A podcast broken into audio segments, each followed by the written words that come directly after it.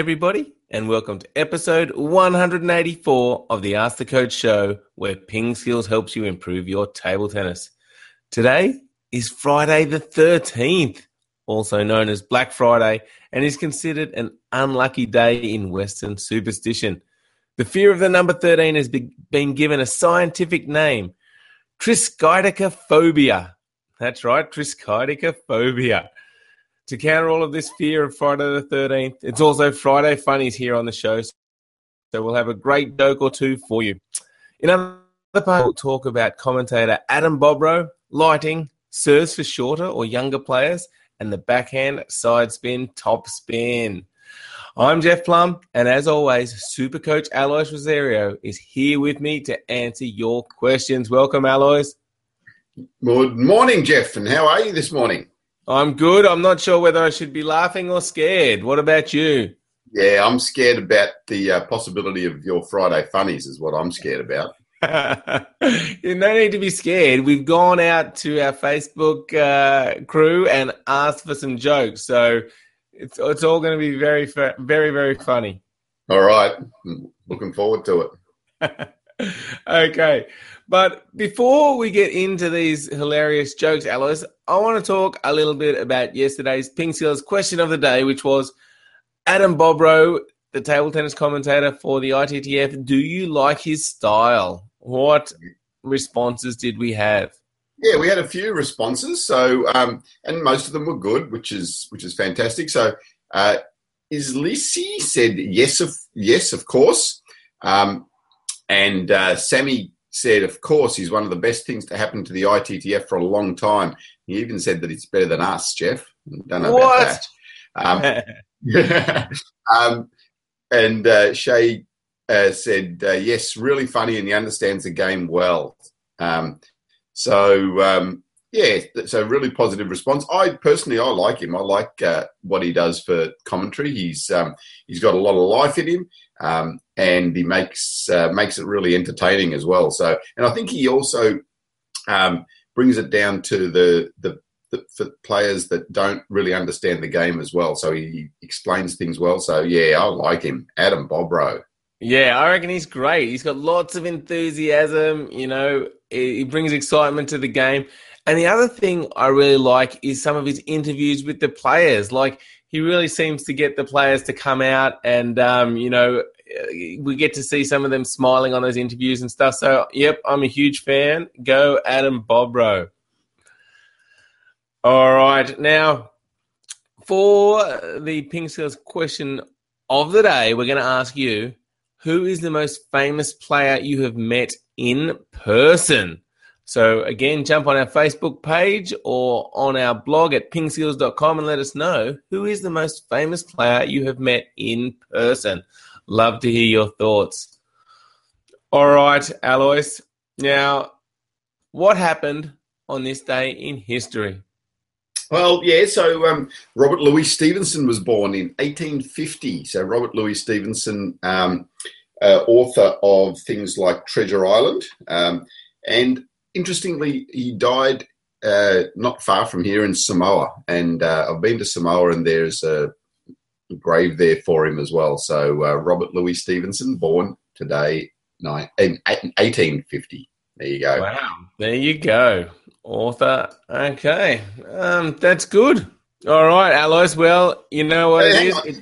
You didn't sound overly impressed there, Jeff. Robert no, Lewis. I don't know. Treasure Island, author. I don't know. Friday Thirteenth. I thought we'd have something scary, or you know, not oh, your best segment ever. Okay. Yeah. Fair enough. it was okay, but you've had better. Thanks. I think. All right. Well, Friday funnies, Alois. Let me tell you about this story that happened just last night.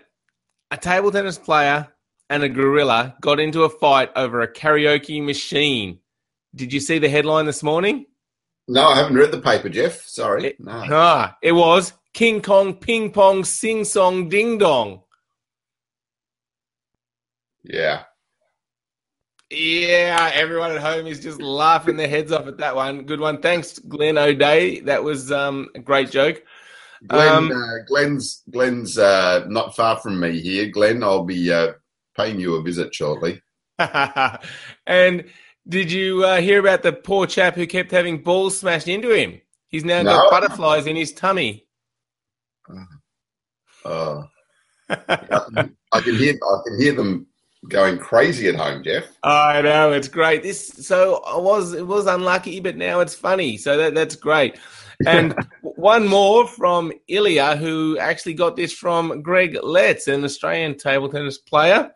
Um, he says players that use tenergies tend to move faster on the court. Why? Why Well, it's it's because their wallets are thinner. uh, you, yes, uh, you, you have made me laugh with that one, Jeff.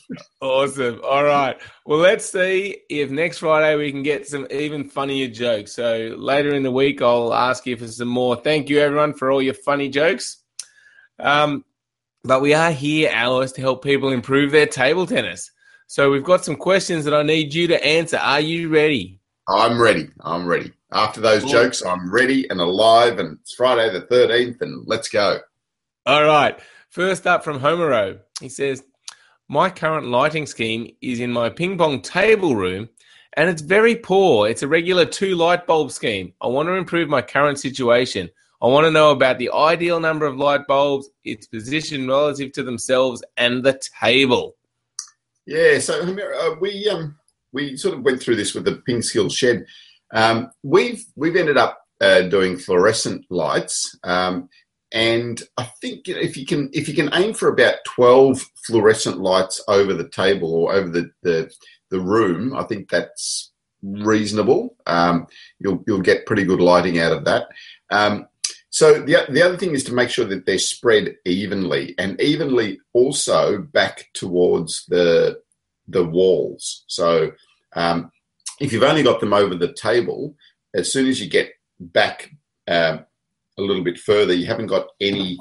It's a bit hard to demonstrate. You haven't got any light on the ball. So um, if if the if the light's coming from there, which it is at the moment, on this side of the ball, which you can't see, like the dark side of the moon, is um, is darker. So if all the lights there, then I've got a dark ball uh, to be looking at. So just make sure that the lighting comes right back uh, down towards the wall as well, and then the whole ball is lit up uh, better and it's easier to see. So, yep. So that's ideal. It's a bit of an expense to um, to put in the banks of fluorescence, but yeah, that's uh, that's the way I would uh, I would go.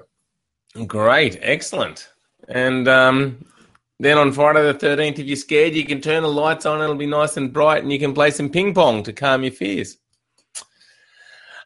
All right, that's not very funny on Friday funnies. All right, yeah.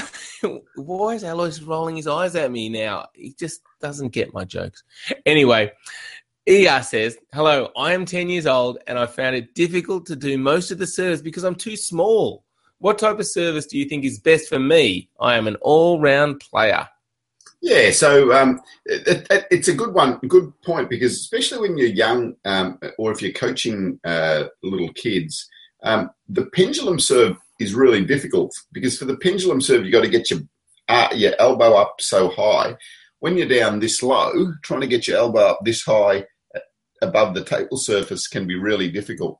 So, um, and and it can also be the same for the backhand serve because the backhand serve you tend to be covering your face. So probably the easiest serve when you're down that low is the tomahawk serve, and that's um, that's one a lot of um, uh, shorter people do and do really well. So um, um, yeah, so go go for the tomahawk serve, and because you're basically down at the right level. When when tall people do tomahawk serves, they try to get themselves down nice and low to be able to get that um, over the over the elbow action. So um, you're in a perfect position when you're down that low. So, yep, the tomahawk serve.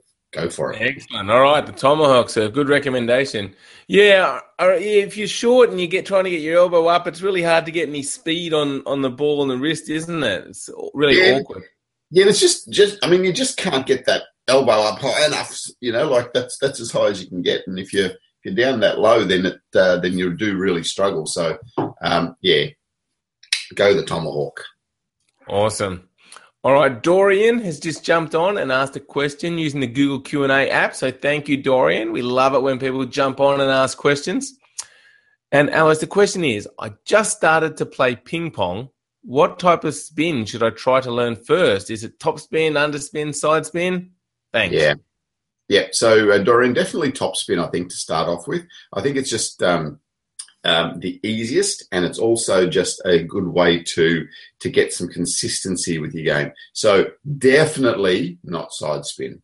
Okay, so if you if you start with side spin, it's going to get really complex, and, uh, and the game becomes difficult. So go with go with top spin, and it doesn't have to be you know uh, big heavy spins on the ball. Just starting to come over the top of the ball to put a little little bit of top spin on the ball um, is the way to go to start off with. So if you go to our strokes and techniques section, um, and if, as you move down the page, you'll see that the first strokes we teach you are the forehand counter hit and the backhand counter hit. And they um, uh, employ a little bit of top spin on both of those um, strokes. So, yep, go the top spin. Good yeah, question. good advice. And so, for anyone starting out or anyone at all, really, go to pingskills.com, sign up for a free account and you'll be able to access all the videos on our strokes and techniques page. And we've got them set in a pretty good order. So if you just start at the top and just work your way down, you'll do the strokes in, in a relatively good order. So um, yeah, head over there, Dorian, and thanks for the question. And it's great to have people getting involved. Next up, Manfred. Uh, Jeff, the, the others probably aren't getting on because they're just rolling around laughing so much. Yeah, I'd say so. I'd say so. Now, Manfred says he still practices hooking the forehand topspin, which works fine occasionally. And he's wondering whether the same is possible with the backhand, or is there any technique to make the ball curve more sideways? Yeah, so the backhand topspin is probably uh, I find it a little bit harder. You haven't got the um, the the um, movement with uh, that you have with your forehand topspin. So the backhand topspin um, if you get that ball out wider, uh, you can tend to come around the ball there. Um, or if it's in here, then the stroke becomes a bit more awkward. It becomes almost like a, the backhand side spin flick action. So you're coming from here and coming around. So the main thing is that you're, you're brushing on the side of the ball. So to do that, you need to dip the angle of your racket down so that you can get around the side of the ball. So if you've got your racket up straight, you can basically only hit st- straight up the back of the ball. If you dip the angle of your racket, so drop your wrist, then you can start to think about coming around the side of the ball there. Okay, so whether it's there or there, out there is probably easiest. Yeah, interesting. Now, the backhand side spin flick that you mentioned has become really popular, especially in the top levels of table tennis. But I don't think I've really seen that transition into the backhand topspin itself. Yeah, the the thing with the um the when you're back, you've got a little bit more time, and you want the ball to be travelling faster and with more dip. So to get the ball travelling faster with more dip, you need pure pure topspin on the ball. So um, yeah, so that's yeah, why. Right. Yeah, that makes a lot of sense. So um, so I guess in um, for players learning the game, it's probably still more important to have that basic top spin and use that, you know, the majority of the time, 95, 99% of the time. Yeah, absolutely. Yeah. So, I mean, definitely, you know, we, we talked in the previous question or the one before, I can't remember, um, about what's the first strokes to learn. And definitely you want to think about just straight top spin, not trying to work too much with any side spin um, to start off with. It's just more consistent, it's easier to do um, and it's easier to learn. Great. Excellent. All right. Well, that wraps up episode 184 on Black Friday. Hopefully, everyone is not too scared and, you know, relaxed with all the humor in this show, Alois. Thanks, everyone, and for Jeff, watching. Yes.